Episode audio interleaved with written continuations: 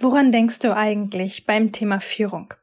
Vielleicht verbindest du das Thema mit Dominanz und Lautstärke, aber Führung ist so viel mehr als das. Du musst nicht laut sein, um ein Vorbild für andere zu sein und zur Führungskraft oder zur erfolgreichen Unternehmerin aufzusteigen. Wie das geht, das darf ich heute mit Vera Strauch besprechen. Sie hat zehn Jahre in der Baubranche gearbeitet und sie war bereits mit unter 30 Jahren dort Geschäftsführerin. Im Interview sprechen wir darüber, was Leadership wirklich ausmacht und welche wichtige Rolle vermeintlich leise Eigenschaften wie Empathie und Sensibilität dabei spielen. Hi und herzlich willkommen beim Still und Stark Podcast. Ich bin Melina. Ich bin Timon. Und wir zeigen dir hier, wie du mit deiner authentischen Art begeisterst, überzeugst und nie wieder übersehen wirst.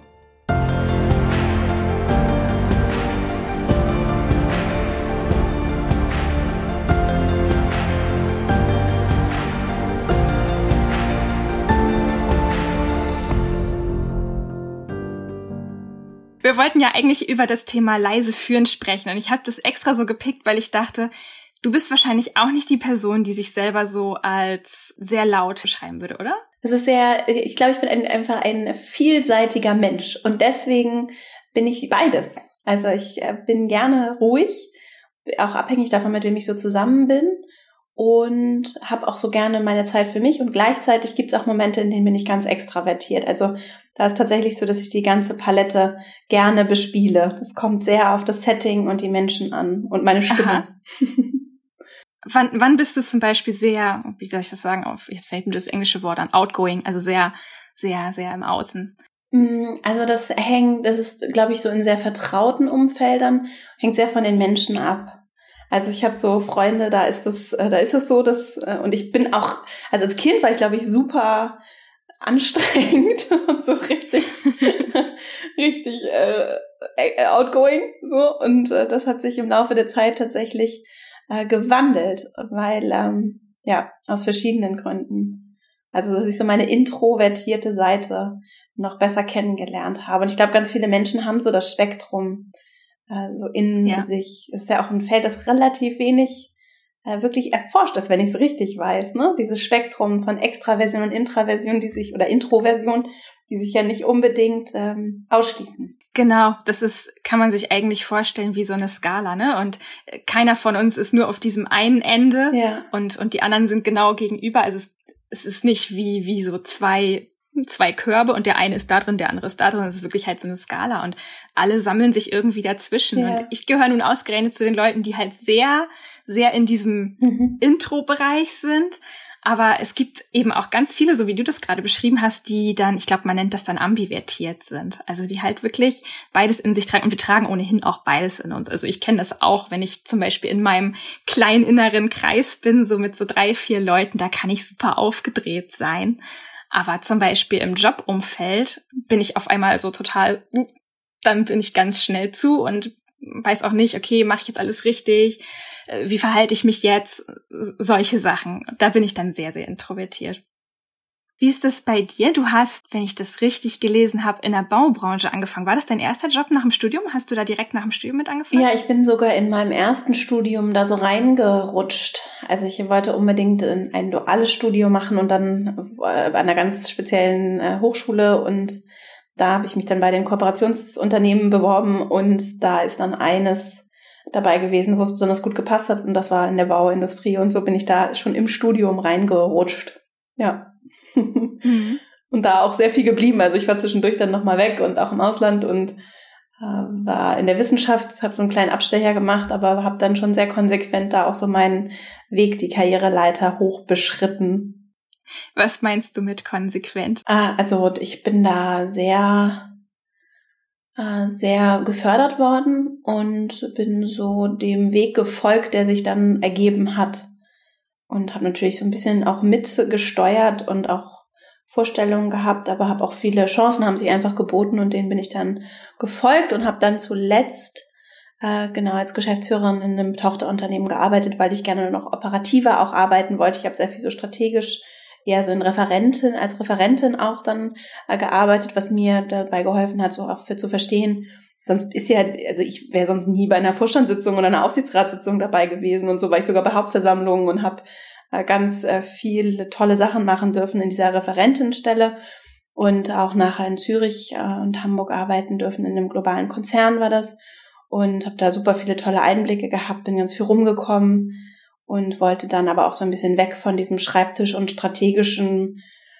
Dinge von ganz oben so miterleben und denken hin zu so jetzt mal anfassen und machen und äh, aktiv werden. Und das habe ich dann in einem, äh, genau, in einem Bauunternehmen oder Bauzulieferer war das, in, wirklich in, mit Werken vor Ort in Norddeutschland und habe das drei Jahre gemacht und dann mich entschieden, dass ich was anderes machen möchte und Lust habe, äh, genau, mich noch mehr Sinn und andere Dinge zu möglich zu machen für mich.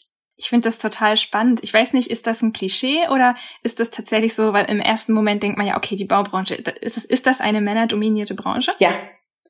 Ja, also wenn, wenn wir uns die Führungsetagen angucken in jeder Branche, dann ist das Männer dominiert. so, auch in Medien und Beauty und was weiß ich. Äh, wenn wir uns aber die Baubranche angucken, dann sind auch, ist auch der, sagen wir mal so der Unterbau, also das ist die gesamte Pyramide sehr, sehr männlich, klar männlich, äh, männlich gef gefüllt. So, das sind natürlich auch immer Frauen dazwischen, aber das ist klar männlich, ja. Welche Herausforderungen hat das für dich mit sich gebracht? Also hattest du das Gefühl, du musst dich jetzt besonders anstrengen, dich irgendwie durchzusetzen oder ernst genommen zu werden? Nee, ich habe das interessanterweise gar nicht. Ich werde das häufiger gefragt. Ich habe das sehr gerne, ich habe da sehr gerne gearbeitet und hatte in den Umfeldern, das waren ja verschiedene Unternehmen, auch ähm, immer in, auch mit Kunden, Kunden, Lieferantinnen und Lieferanten immer das Gefühl, also es ist so ein, so ein Schlagmensch, mit dem ich einfach, glaube ich, gut kann. So, also mir gefällt das äh, so schon so eine klarere, sehr klare, direkte Art. Das war, das war schön, das hat Spaß gemacht und gleichzeitig ist es natürlich schon so, dass so, sagen wir mal, so die Arbeitswelt insgesamt sehr, mm, und das ist ja auch so mein Thema, das mich sehr beschäftigt, sehr auf Anpassung und Funktionieren konditioniert ist. Das liegt jetzt gar nicht an der Organisation, sondern die Umfelder, die mir begegnet sind in verschiedenen Rollen und Funktionen, ich habe schon erlebt, dass es das oder gespürt, so als jemand, der schon sehr sensibel ist äh, und schon so ein Gespür hat dafür, wie ist hier so die Energie und die Stimmung. Äh, da sind Freiheiten, da ist aber auch eine Erwartungshaltung daran, gerade wenn ich wenn ich dann auch Lust habe, mehr Verantwortung zu übernehmen und so meinen Weg zu gehen. Und ich glaube, am Anfang habe ich mich da sehr versucht auch einzufügen, dass er sehr viel Energie darauf verwendet, ohne mir das bewusst zu machen.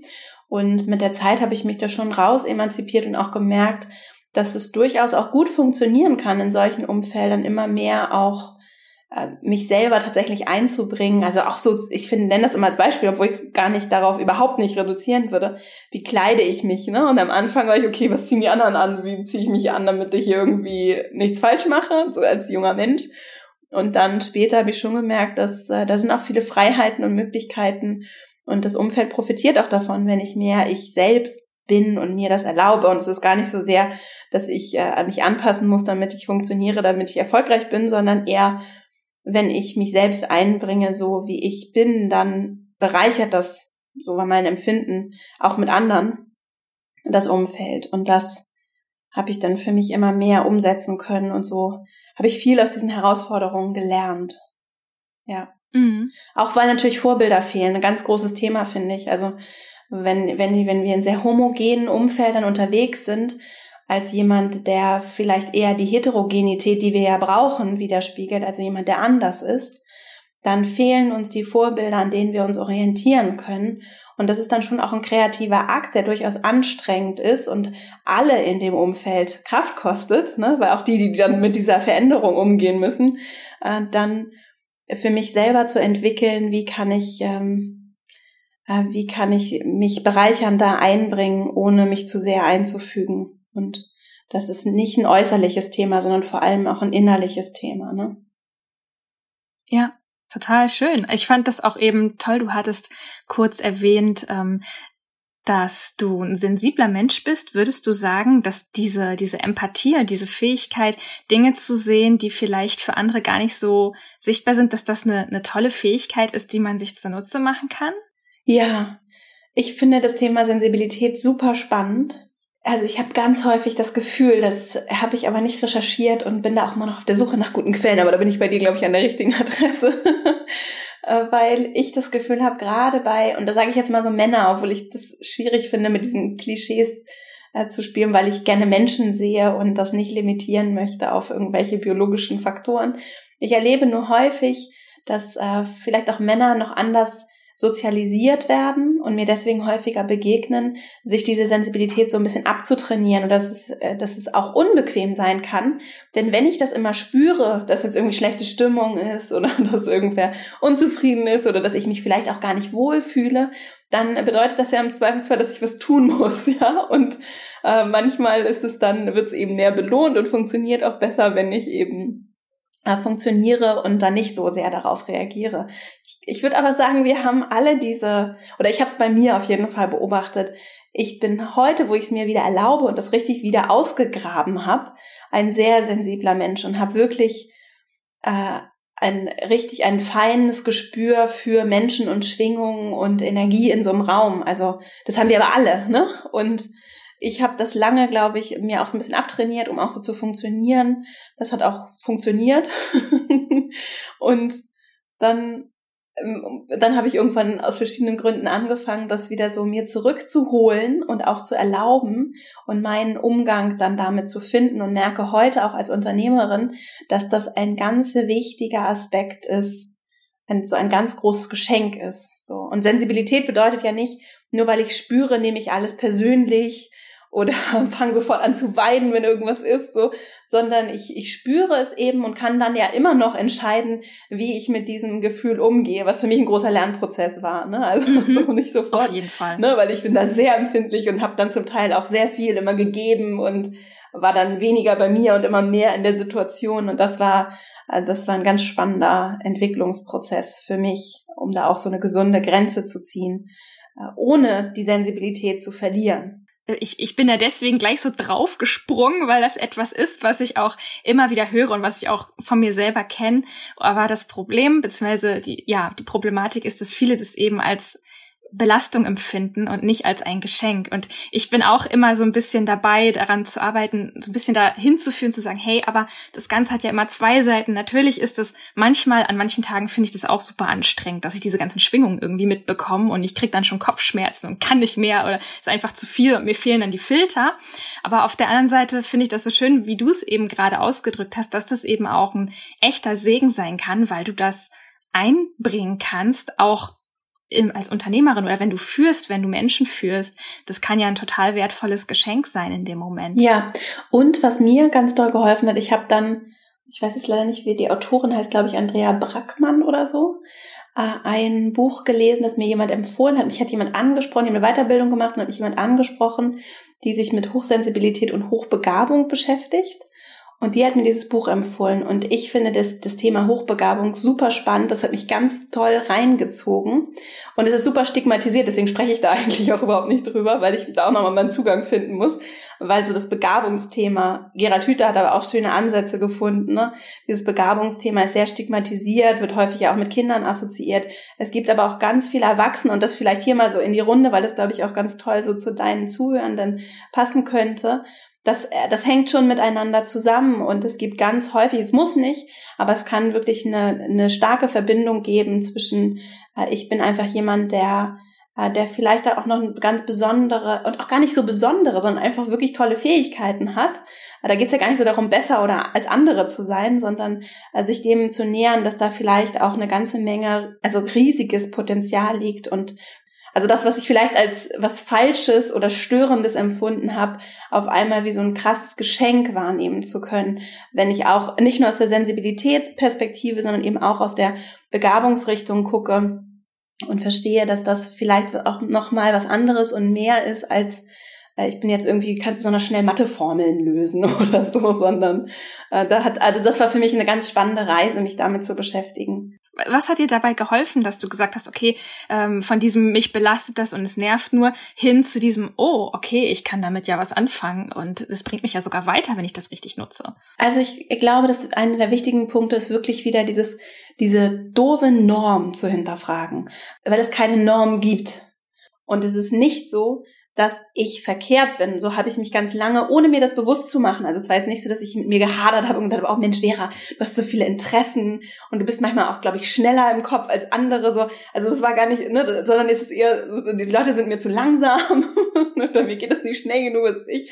So, das hat sich äh, so viele kleine Sachen, das habe ich mir nicht bewusst gemacht. Aber ich glaube, unbewusst waren da ganz viele Punkte, wo ich einfach immer gedacht habe, oh, ich muss, es kostet mich so viel Kraft, mich da so reinzufügen in so einem Meeting richtig langsam das gefühlt in Babysprache nochmal zu erklären, ja, und dann zu begreifen, dass ich nicht verkehrt bin, weil das so ist, sondern dass ich einfach anders bin und äh, dass, dass es auch okay ist, wenn ich mal diese Kraft aufwende, weil es auch ein Zeichen ist von Respekt und Kommunikation und wie ich das miteinander gestalten möchte, sondern über und dann zu realisieren, dass in dem großen Ganzen nicht der eine gut, der andere schlecht, ich verkehrt oder ein bisschen weniger passend als die anderen bin, sondern wir alle in unserem Miteinander so unterschiedlich sind und ich da total reinpasse, weil ich auch anders und unterschiedlich bin. Und das hat mir, da, deswegen hat mir diese Reise, das so zu entdecken, also gerade das Sensibilitäts- und auch tatsächlich auch dieses Begabungsthema total, äh, das hat mich total interessiert. Äh, gerade wenn ich mich nicht so passend fühle, dann kann ich das allen, die zuhören und denen das so geht, empfehlen, sich damit zu beschäftigen. Ich kann dir auch nochmal sagen, wie das Buch heißt, das mir dazu empfohlen wurde. Ja. Gerne, dann packe ich das auf jeden Fall dann auch in die Show Notes rein. Aber es ist sehr, sehr gut, dass wir dieses große Thema angeschnitten haben, weil das genau dieses ist, ähm, womit, glaube ich, auch sehr viele Frauen gerade zu kämpfen haben, dass man eben eigentlich schon weiß, ich bin qualifiziert und mir fallen bestimmte Dinge wirklich leicht und ich merke, da ist etwas, was ich sehr gut kann, wo ich viel Potenzial habe. Aber warum merken die das denn nicht, dass das so ist? Warum, warum bemerkt keiner, dass ich das gut kann? Oder wie kann ich das besser einbringen yeah. und auch für mich nutzen und aufhören, ja, mich vielleicht abzulehnen und noch mehr anzupassen. Das ist ja so ein Spannungsfeld, in dem man sich dann bewegt, auch immer hofft, ja, ähm, hoffentlich bemerken die anderen, dass ich äh, diese Fähigkeit habe, aber ja, irgendwie traut man sich auch irgendwie nicht, dann doch aus dem, aus dem Rahmen zu fallen. Das ist ja immer so eine Schwierigkeit. Ja. Ich finde es interessant, das eine ist das, was sich in meinem Inneren abspielt und was ich zum Beispiel sehr schnell begreife. Oder was ich sehr klar sehe, die anderen aber gar nicht, ja? Die anderen verstehen noch gar nicht das Problem und ich habe eigentlich schon drei Lösungen im Kopf. Das ist das eine, was sich in mir abspielt und das überhaupt erstmal so einen ersten Schritt, finde ich, anzunehmen und für mich zu realisieren, toll, Vera. so, du hast das Problem verstanden, du hast Ideen für die Lösung, du würdest jetzt gerne über die Lösung diskutieren. Du bist aber gleichzeitig jemand, der vielleicht auch kommunikationsstark ist und versteht, dass, äh, dass es Teil des Prozesses ist in dieser Situation, den ich gerne unterstützen möchte, dass wir gemeinsam zu dieser Lösung kommen. Und deswegen ist es meine bewusste Entscheidung, in dem Moment anders zu kommunizieren. So, und das finde ich erstmal grundsätzlich, also diesen Inner, das im ersten Schritt, das im Innen zu verstehen, nicht abzulehnen, sondern auch anzunehmen und in anderen Situationen vielleicht auch ganz anders dann ins Außen zu tragen und eben im zweiten Schritt dann im Außen zu gucken, wie kann ich das umsetzen, was kann ich im Außen, mit welcher Intention gestalten, also was die Wirkung, die ich erzielen möchte. Und wenn wir dann bei der Wirkung sind, dann sind wir bei deiner Frage, wie werde ich vielleicht anders wahrgenommen oder kann noch mehr zeigen, äh, was ich so in mir habe. Und da finde ich es auch interessant äh, und auch vollkommen losgelöst von irgendwie Begabungs- und Sensibilitäts Sensibilitätsthemen zu verstehen, dass ich auch ganz viele verschiedene Ich-Zustände in mir habe und dass da auch neben einer vielleicht eher schüchternen, zurückhaltenden Vera vielleicht eine ist, die halt auch ein bisschen forscher oder klarer ist oder das ist vielleicht auch eine, die ein bisschen, ähm, die sehr selbstbewusst auftreten kann. So und die, die spannende Frage finde ich, die mich sehr beschäftigt und ähm, ja, die mir große Freude bereitet, ist, wie kann ich es schaffen, diese äh, diese Zustände hm, dann rauszulassen, wenn sie für mich äh, wirkungsvoller sind als das, was vielleicht so reflexhaft passiert in der Konstellation, weil da irgendwie der CEO vor mir steht und ich überhaupt nicht weiß, wie ich mit diesen Menschen umgehen soll und ich verfall dann in so ein angepasstes Kind irgendwie, ne? Äh, ist, da ist, sind auch noch andere Veras in mir und äh, das so herauszufinden, was brauchen die, damit die in der Situation kommen können, äh, das ist sehr spannend. Es ist wirklich extrem spannend, weil das ist auch so ein Punkt, wo ich auch immer wieder höre, dass Menschen an sich selber diesen Anspruch stellen, immer ja, die gleiche Person zu sein. Also ich muss mich in jeder Situation gleich verhalten, weil alles andere wäre ja paradox. Aber so funktionieren ja Menschen einfach nicht. Also es ist ja, es ist ja vollkommen natürlich, dass ich mich vor dem CEO vielleicht anders verhalte, als wenn ich mit meinen Freunden auf dem Sofa sitze. Oder Stichwort, das erkläre ich dann auch meiner eigenen Familie. Ja klar, wenn du Instagram Stories von mir schaust, dann ist das eine andere Melina als die, mit der du jetzt hier privat sprichst. Das ist mein, mein Öffentlichkeits-Ich. Das ist etwas ganz anderes und es darf auch so sein. Aber ich glaube, das ist auch so ein, so ein Punkt, den viele ablehnen, weil sie denken, es kann doch jetzt nicht sein, dass ich mich in der Situation anders verhalte als da.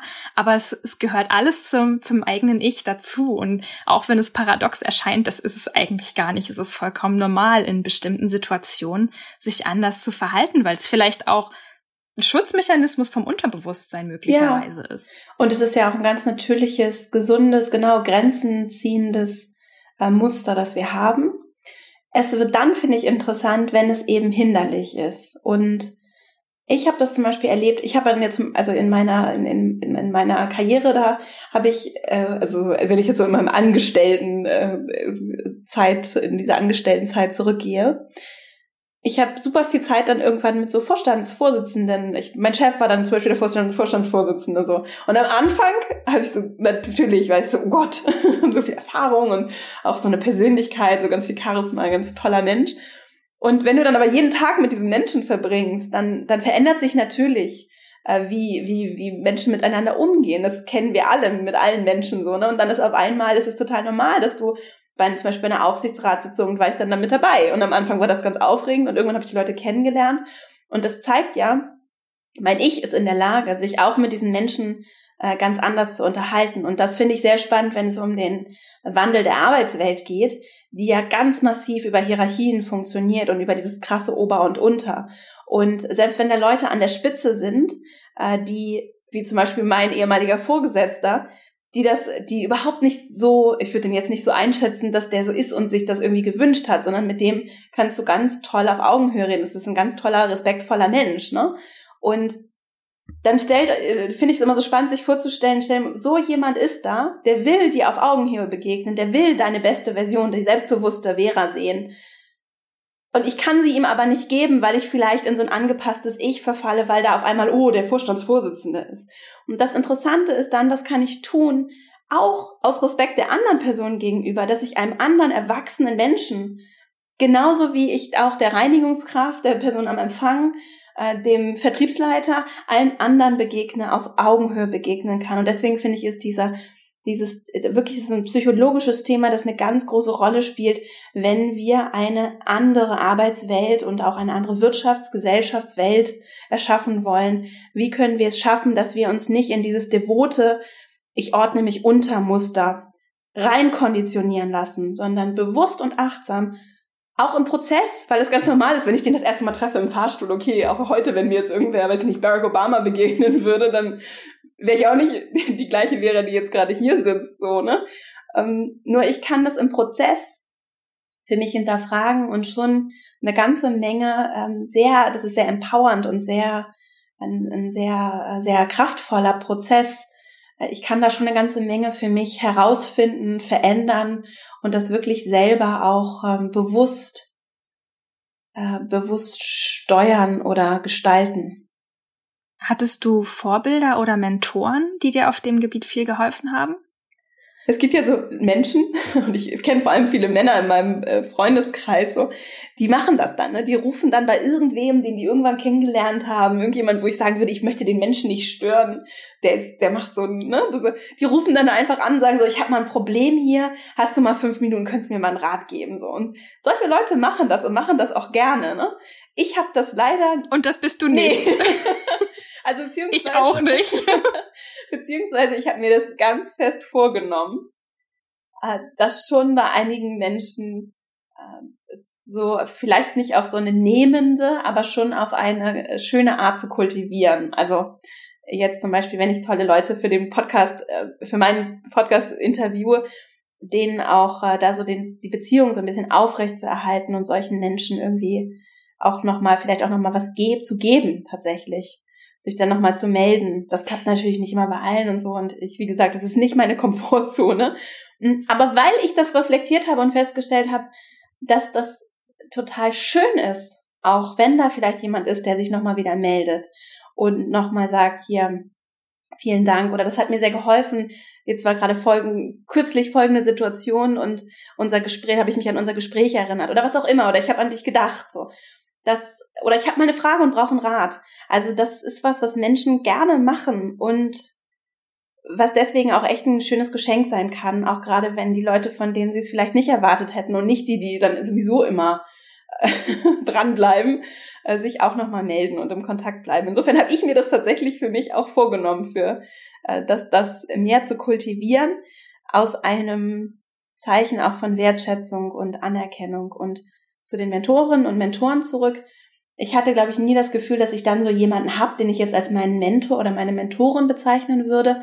Wenn ich aber zurückgucke, sind da wirklich viele Menschen, die das rückblickend waren.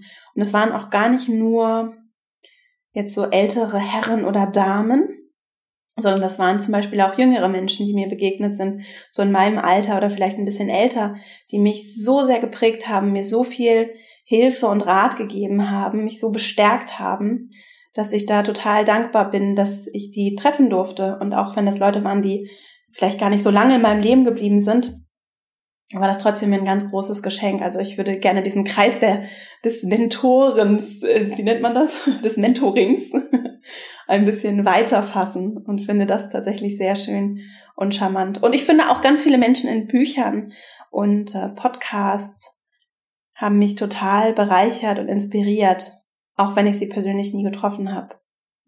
Mhm. Wer, wer zum Beispiel? Also ganz unterschiedlich. Also wen ich jetzt gerade getroffen habe tatsächlich und auch für einen Podcast interviewt habe, ist Gunther Schmidt. Der macht ganz viel zu diesen Ich-Zuständen.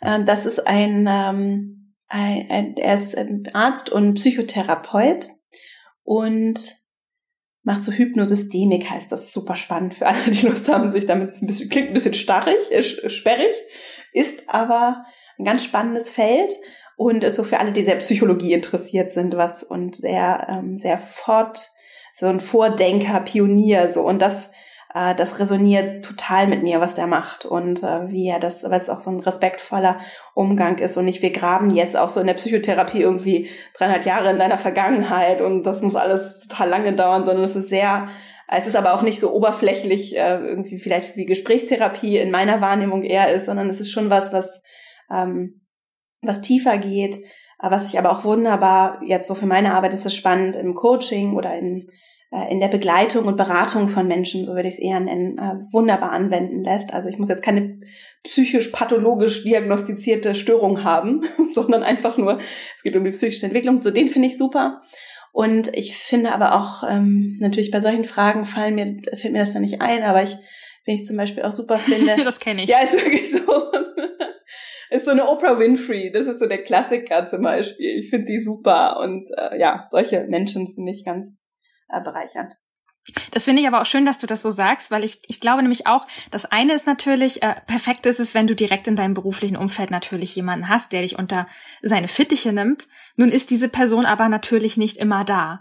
Also äh, vielleicht, vielleicht hatten das nicht jeder in, in seinem Unternehmen, dass da eine Person ist, die sehr erfahren ist und dein Potenzial sieht und dann sagt, Mensch, komm, ich nehme dich mal hier mit und ähm, zeig dir alles, was ich kann und fördert dich und so ist vielleicht so der Idealzustand, aber deswegen finde ich so gut, was du gesagt hast, dieses Thema Mentoren, das kann man wirklich viel weiter fassen. Also jede Person, äh, von der du ein Buch liest oder von der du einen Podcast hörst, äh, du, du kannst dir diese ganzen Erfahrungen nehmen und, und das für dich selber verwerten.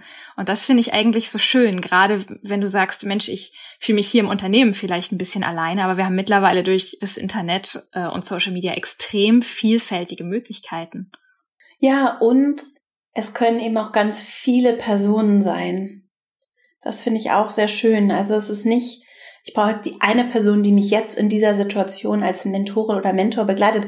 Und selbst wenn die da ist, wir sind so vielseitig in uns, dass ich es auch ganz schön, ich finde es auch in privaten Beziehungen, auch in beruflichen Beziehungen, in den privaten vor allem, eine ganz schöne Last, wenn ich so viel von einer Beziehung erwarte. Und ich habe tolle Menschen getroffen. Ich teile aber, weiß Gott, nicht die ganze äh, deren ganzes ganze Vorstellungswelt eins zu eins, ne? Und deswegen äh, ist da ist da ja das, was wir einander geben können, ein Stück weit auch limitiert, weil wir eben mehr sind als Menschen, die nur in so ein zu eins Beziehungen funktionieren, sondern es ist ja das Geflecht aus Beziehungen, das unser Leben bereichert, ne? Und das ich sehe das wie so ein so ein Kuchen. Und da sind so ganz viele Stücke und Aspekte und mal kommt auch mal was dazu und mal geht mal was weg und oder das passt mal und das passt nicht so.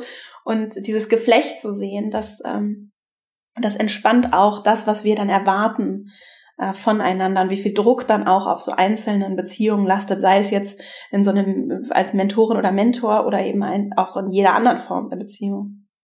Also wir haben jetzt, glaube ich, ganz, ganz viel über dieses Thema Selbstakzeptanz gesprochen, ne? dass man erstmal überhaupt äh, wahrnimmt, was ist denn überhaupt da und dass es okay ist, wie ich bin. Und würdest du sagen, dass dieses Thema Selbstakzeptanz auch schon so dieser erste Schritt ist, um zu sagen, ähm, das, das ist eine Leadership-Fähigkeit? Absolut. Also ähm, wie lautet das in, wie, die, die Brené Brown macht ja ganz tolle Sachen dazu, unter anderem, gibt es auch viele andere tolle. Und äh, sie hat es äh, definiert, Leader oder jemanden, der ein Leader ist, als äh, jemanden, der den Mut und äh, den Mut hat und ich glaube auch so die Kraft hat, äh, das Potenzial in Menschen und Prozessen zu erkennen und auch wirklich äh, zu fördern. So, und ja, das rauszulassen, so, und daran zu arbeiten. Und das ist etwas, was, was ganz viel Stärke braucht, so, aber Stärke nicht im Sinne von, ich hau drauf und bin hier irgendwie äh, besonders stark oder besonders äh, tough oder fallen dann über den Mund oder so, sondern äh, tatsächlich, ich ähm, habe diese nachhaltig, diese innere Kraft, äh, mich auch mit, äh, mit Ängsten auseinanderzusetzen, auch mit Verlustängsten, weil ich jemanden entwickle und die Person dann zum Beispiel mein Team verlässt, weil ich äh, jemanden entwickle und die Person vielleicht sogar besser ist als ich in gewisser in, in gewissen Dingen so, das, das aushalten zu können, das fällt unbewusst, glaube ich, ganz vielen Menschen sehr schwer. Und Leadership ist eben genau dass ich dazu in der Lage bin.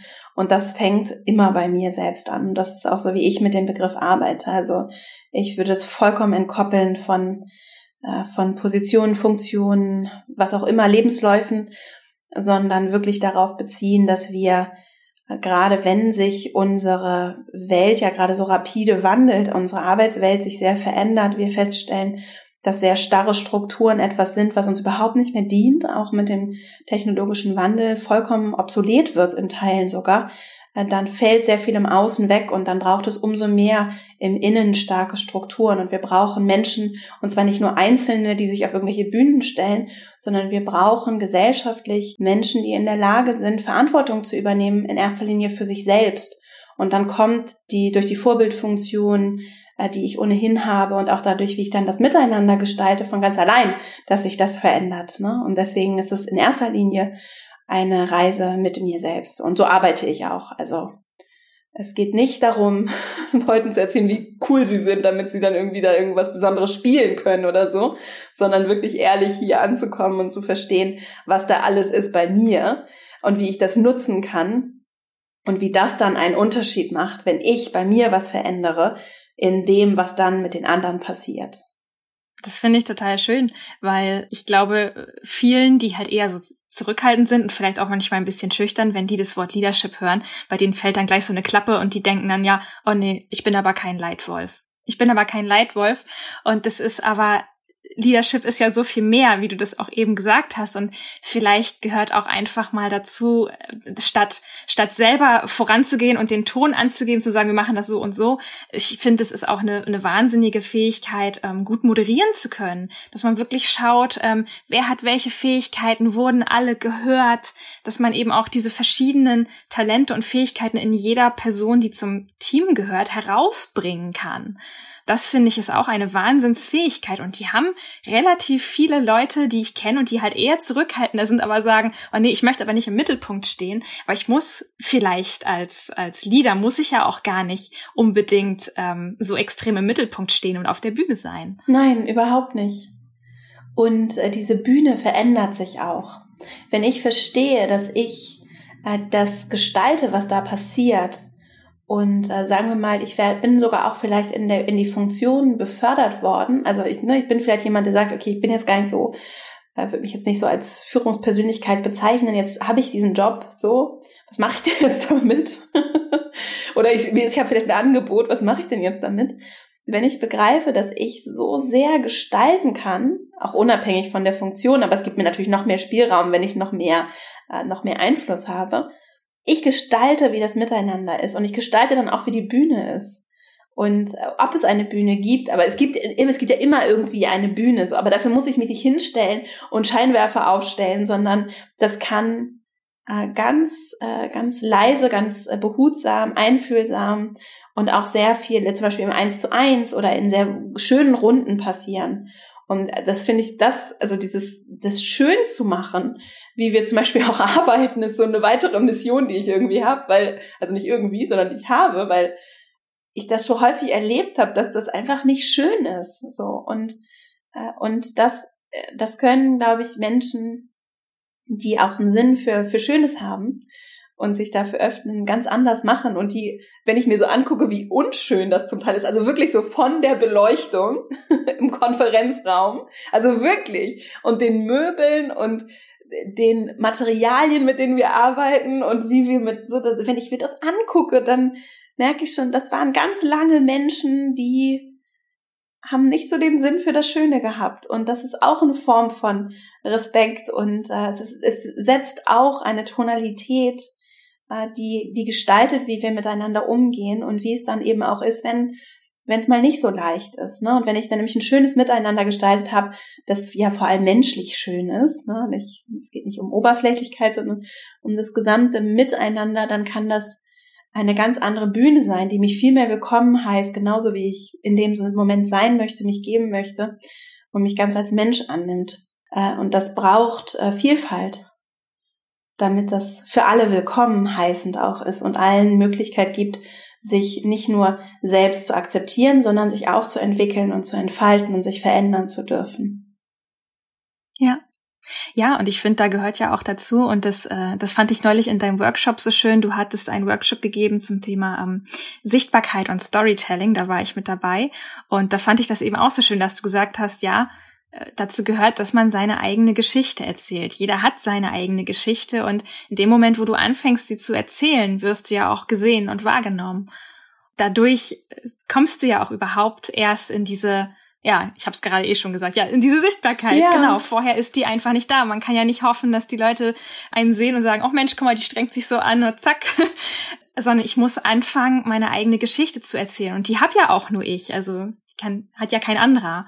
Und das ist, glaube ich, auch das Schöne. Und ich kann sie auch äh, schreiben. Also und das nämlich auch zu verstehen. Ich kann zum einen erzählen, was passiert ist, retrospektiv, wenn ich zurückblicke.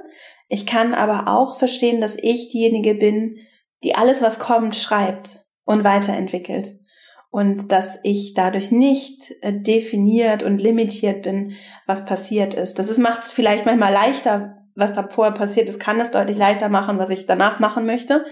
Es ist aber nicht so, dass ich durch meine Vergangenheit äh, darin begrenzt bin, auch mutig zu träumen und mir vor allem auch zu überlegen, was will ich denn eigentlich? Also auch wenn ich sichtbarer werden möchte, wozu möchte ich denn sichtbarer werden? Was will ich denn dann mit dieser Sichtbarkeit machen? Wofür möchte ich denn wahrgenommen werden? Wohin möchte ich denn entwickelt werden? Sich das überhaupt erstmal klar zu machen, ist so ein Schritt, der ganz häufig übersprungen wird. Also ich wäre gerne sichtbarer. Ja. Aber die Frage ist ja, wozu? Wo, wo soll's, wo soll's hingehen? Und es muss ja dann auch nicht nur, weil ich jetzt gerade dahin möchte, immer so bleiben. Das ist ja auch, finde ich, ganz mhm. angenehm. Also ich wollte vor zehn Jahren auch andere Dinge, als ich sie heute möchte. Und in zehn Jahren werde ich auch andere Dinge wollen. Und das ist vollkommen okay. Das darf sich verändern. Es ist nur interessant, mir fürs Hier und Jetzt diese Frage zu stellen. Ja, absolut. Weil von irgendwo muss ich ja auch die Motivation und meinen Antrieb nehmen. Und wenn ich das vielleicht aus den falschen Gründen mache, weil ich zum Beispiel denke, ja, das gehört sich so, es muss so sein und das ist der vorgezeichnete Weg, dann ähm, habe ich vielleicht auch mehr Angst und finde gar nicht den Mut, da aus meiner Schale vielleicht ein Stück weit zu kommen. Ja, ja. Gibt es denn bestimmte Eigenschaften, wo du sagst, Mensch, Leute, die eher zurückhaltend sind, die sehen das vielleicht bei sich selber manchmal gar nicht, wo sie sagen, guck mal, aber du hast doch schon von Natur aus quasi das und das und das. Das ist eigentlich sehr wertvoll. Setz das doch mal ein. Das ist eigentlich toll, wenn du führen willst. Also auf jeden Fall unseren Eingangspunkt mit der Sensibilität, das Gespür für Menschen zu haben und auch Situationen zu haben, gibt mir eine ganz tolle Möglichkeit zu gestalten und zu verstehen, äh, was brauchen Menschen und Situationen und auch ruhig ein bisschen auszuprobieren. Ich tue mich immer so schwer, weil ich, äh, ich sehe ja so, dass wir alle das ganze Spektrum in uns haben. Und das ist ja dann die Frage, was bedienen wir, was wollen wir hervorholen, wenn wir uns angucken, was auch in Zukunft gebraucht wird und äh, wertvoll ist, dann sind solche Themen wie Kreativität zum Beispiel unverzichtbar. Kreativität kann ja ganz ganz unterschiedlich sein. Es war für mich eine Riesenerkenntnis zu merken, wie gerne ich kreativ bin, im Sinne von äh, Lösungen zu entwickeln, zu überlegen, auch wenn mal was schief geht zum Beispiel festzustellen, ich kann richtig gut damit umgehen, wenn Sachen schief gehen und irgendwie was Gutes draus machen und dem auch was Gutes abgewinnen. Das erstmal so zu realisieren und das glaube ich, das sind Dinge, die können auch das Miteinander, wenn es darum geht, das zu gestalten und das eine ganz zentrale Aufgabe ist, gerade in Führung, dann ist das auf jeden Fall ein ganz, ganz wichtiger Aspekt, der total unterschätzt ist. Und auch ruhig anderen eine Bühne zu geben und auch, und auch die Fähigkeit zu haben, sich zurückzunehmen. Wir haben ja am Anfang auch mit diesem Extro, Extra und Introvertierten äh, gesprochen. Und selbst wenn ich jemand bin, der sehr extravertiert sein kann, gibt es Situationen, in denen ich nehme ich mich auch ganz intuitiv zurück, weil ich merke, okay, da ist gerade jemand, der hat unglaubliches Redebedürfnis so oder da ist jemand, okay, das muss jetzt hier gerade raus. Wie du sagtest, also ich finde das Bild der Moderatorin super. Ich bin hier eine Moderatorin der Situation und sehe das als meine Aufgabe und nicht mich hier vor die Gruppe zu stellen und allen zu erzählen, wie wir es jetzt machen und wo es lang geht und wie es läuft, ne? sondern ich sehe meine Stärke gerade darin, dass ich mich zurücknehme. Und vor allem, wenn es mich vielleicht auch besonders viel Kraft kostet, ist es auch vor allem ein Zeichen von, äh, von Respekt und ich finde tatsächlich auch Liebe. Also ich, für mich ist das, ich fasse aber diesen Begriff auch anders. Äh, ich also sehe in Liebe sehr viel mehr als die romantische Liebe. Und ich versuche wirklich mit Liebe zu führen und mit Liebe die Dinge zu machen, die ich mache. Und das ist auch tatsächlich der Maßstab, an dem ich mich messe. Und das klappt manchmal nicht so gut, aber ganz häufig äh, klappt es sehr gut. Und dann bin ich auch stolz darauf, dass ich das, äh, dass ich diesen Respekt den anderen auch entgegenbringe und es wirklich äh, von Herzen kommt und ernst gemeint ist. Und wenn das, wenn das läuft und wenn das okay ist und ich das hinbekomme, dann äh, ist es auch nicht schlimm, wenn es mal nicht so gleich so läuft, wie ich es mir vorgestellt habe. Sondern die Hauptsache ist, dass das, ähm, und das spüren Menschen, dass das wirklich aufrichtig und äh, auch, auch zum Teil wirklich ein großer Akt des Gebens ist. Weniger als, dass ich von den Leuten irgendwas haben möchte. Ja, das glaube ich auch. Es ist, es ist teilweise gar nicht so einfach, finde ich, weil man selber, wenn man eher der Typ ist, der sowieso viel gibt, hat man häufig ähm, ja, irgendwann vielleicht so eine Schwelle, wo man sagt, Mensch, ich bin jetzt aber hier an der Grenze zur Frustration schon, weil ich immer so viel gebe, aber ich habe nicht das Gefühl, was zu bekommen. Würdest du sagen, dass das ein Fokusproblem ist? Das ist interessant. Ja, ich kenne das Gefühl. Und sagen wir mal so, wenn die Liebe mich selbst mit einschließt und ich das schaffe, mhm. dann ist das auch ein anderer Akt des Gebens. So, und ich, ich komme an diese Punkte nur und auch regelmäßig, weil ich mich verausgabt habe und eben mich nicht mit eingeschlossen habe, weil das ja ein, ein Zeichen davon ist. Also wenn ich wieder hundertmal Ja gesagt habe, was ich total gut, äh, auch wenn ich total viele gute Tipps und Ideen habe, wie man gut Nein sagt oder wie Menschen gut Nein sagen können, es ist tatsächlich häufig, dass ich das auch durchaus mal nicht beherzige und daran arbeite ich kontinuierlich. Und wenn ich ganz viel wieder Ja gesagt habe und auch in Situationen, in denen ich eigentlich für mich selbst hätte Nein sagen müssen. Ich hatte jetzt gerade kürzlich wieder so eine Situation, da ist mir das dann so um die Ohren geflogen.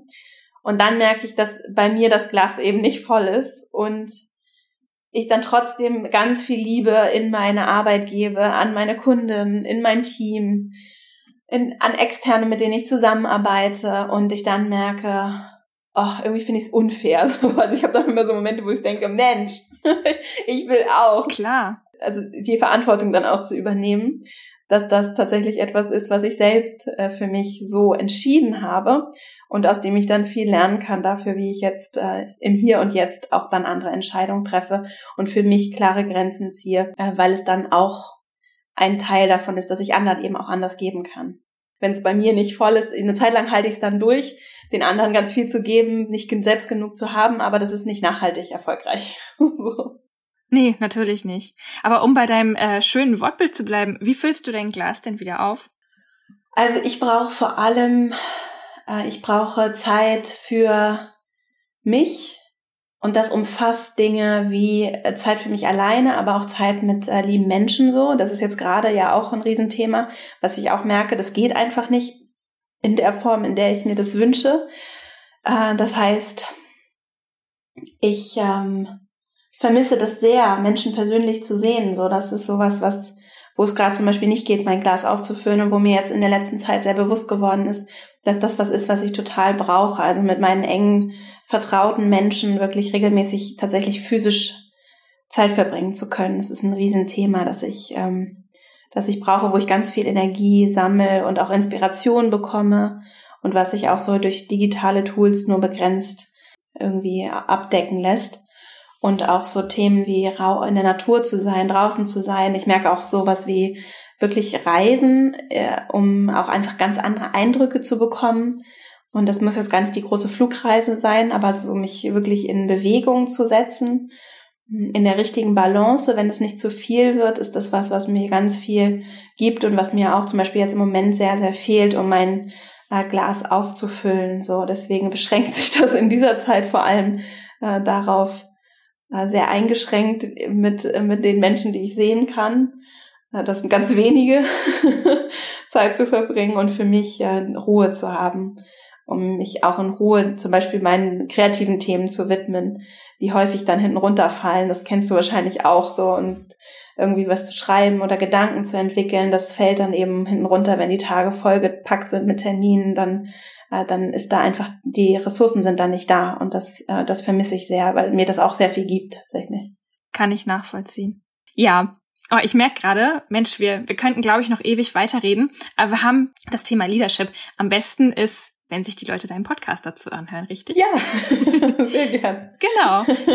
Den Female Leadership Podcast. Ja, wir haben, wir haben unheimlich viele Themen, die damit zu tun haben, gestreift, aber das ist ja gerade das schöne Thema bei deinem Podcast, weil so viel dazu gehört, einfach die Folgen zu hören oder auch dein Online-Programm. Kannst du noch mal ganz kurz was zu deinem Online-Programm sagen? Worum geht's da? Ja, das ist ein, ähm, also das Hauptkernstück meiner Female Leadership Academy ist äh, ein Programm, das geht fünf Wochen und ich begleite Menschen in ihren Jobs, sei es in der Führungsrolle oder auf dem Weg dahin oder vielleicht auch noch in der Findungsphase, dabei sich äh, genau diese Klarheit für sich im Inneren herzustellen und dann auch wirklich in kleinen Schritten im Außen was zu verändern, vor allem in der Kommunikation, aber auch in der Organisation und Struktur, die sie für sich selbst und auch, wenn sie Teams haben, für andere schaffen. Und das machen wir so mit genau täglicher Begleitung, Videos. Es gibt aber auch äh, digital eine eigene Gruppe für jede Person, die teilnimmt, mit Menschen, mit denen ich dann gemeinsam an den Themen arbeiten kann. Und das findet immer live statt, weil ich das auch live begleite. Also es findet vollständig digital, aber live begleitet statt und das nächste Mal im März 2021. Ja, dann soll diese Podcast-Folge jetzt quasi als Teaser für ein riesiges Thema dienen. Also wer dazu mehr wissen möchte, mehr hören möchte, auf jeden Fall bei dir in den Podcast reinhören, Female Leadership Podcast und ähm, auf dem Laufenden bleiben, was das Programm angeht. Genau. Ja, Perfekt. schön. Danke. Dann vielen, vielen Dank, dass du im Still und Stark Podcast gewesen bist, dir die Zeit genommen hast und ich danke. Ja, alles, alles Liebe. Ja, Dankeschön für dich auch. Das war's schon wieder. Vielen Dank fürs Zuhören. Wenn dir diese Folge gut gefallen hat, dann bitte ich dich wirklich darum, hinterlass uns gerne eine Bewertung bei Apple Podcasts, damit wir wissen, wie wir uns weiter verbessern können. Oder schick uns auch gerne eine Nachricht, zum Beispiel bei Instagram. Wir freuen uns riesig darüber zu erfahren, was diese Folge bei dir ausgelöst hat und was vielleicht deine Lieblings-Takeaways daraus waren. Wie immer findest du in den Shownotes mehr über Vera und ihre Arbeit, auch den Link zu den Büchern, die sie erwähnt hat, zu ihrem Podcast und zur Female Leadership Academy, die ja bald wieder startet. Wenn du mit uns persönlich in Kontakt bleiben möchtest, dann abonniere auf jeden Fall unseren Moodletter. Tausende sind bereits angemeldet und schätzen unsere persönlichen Einblicke und Impulse sehr. Immer wieder erreichen uns dazu auch Dankesmails und wir freuen uns wirklich sehr über diesen persönlichen Austausch. Also, wenn du dabei sein willst, klick doch einfach rein unter www.vanilla-mind.de slash mood-letter oder ganz einfach in den Show Notes.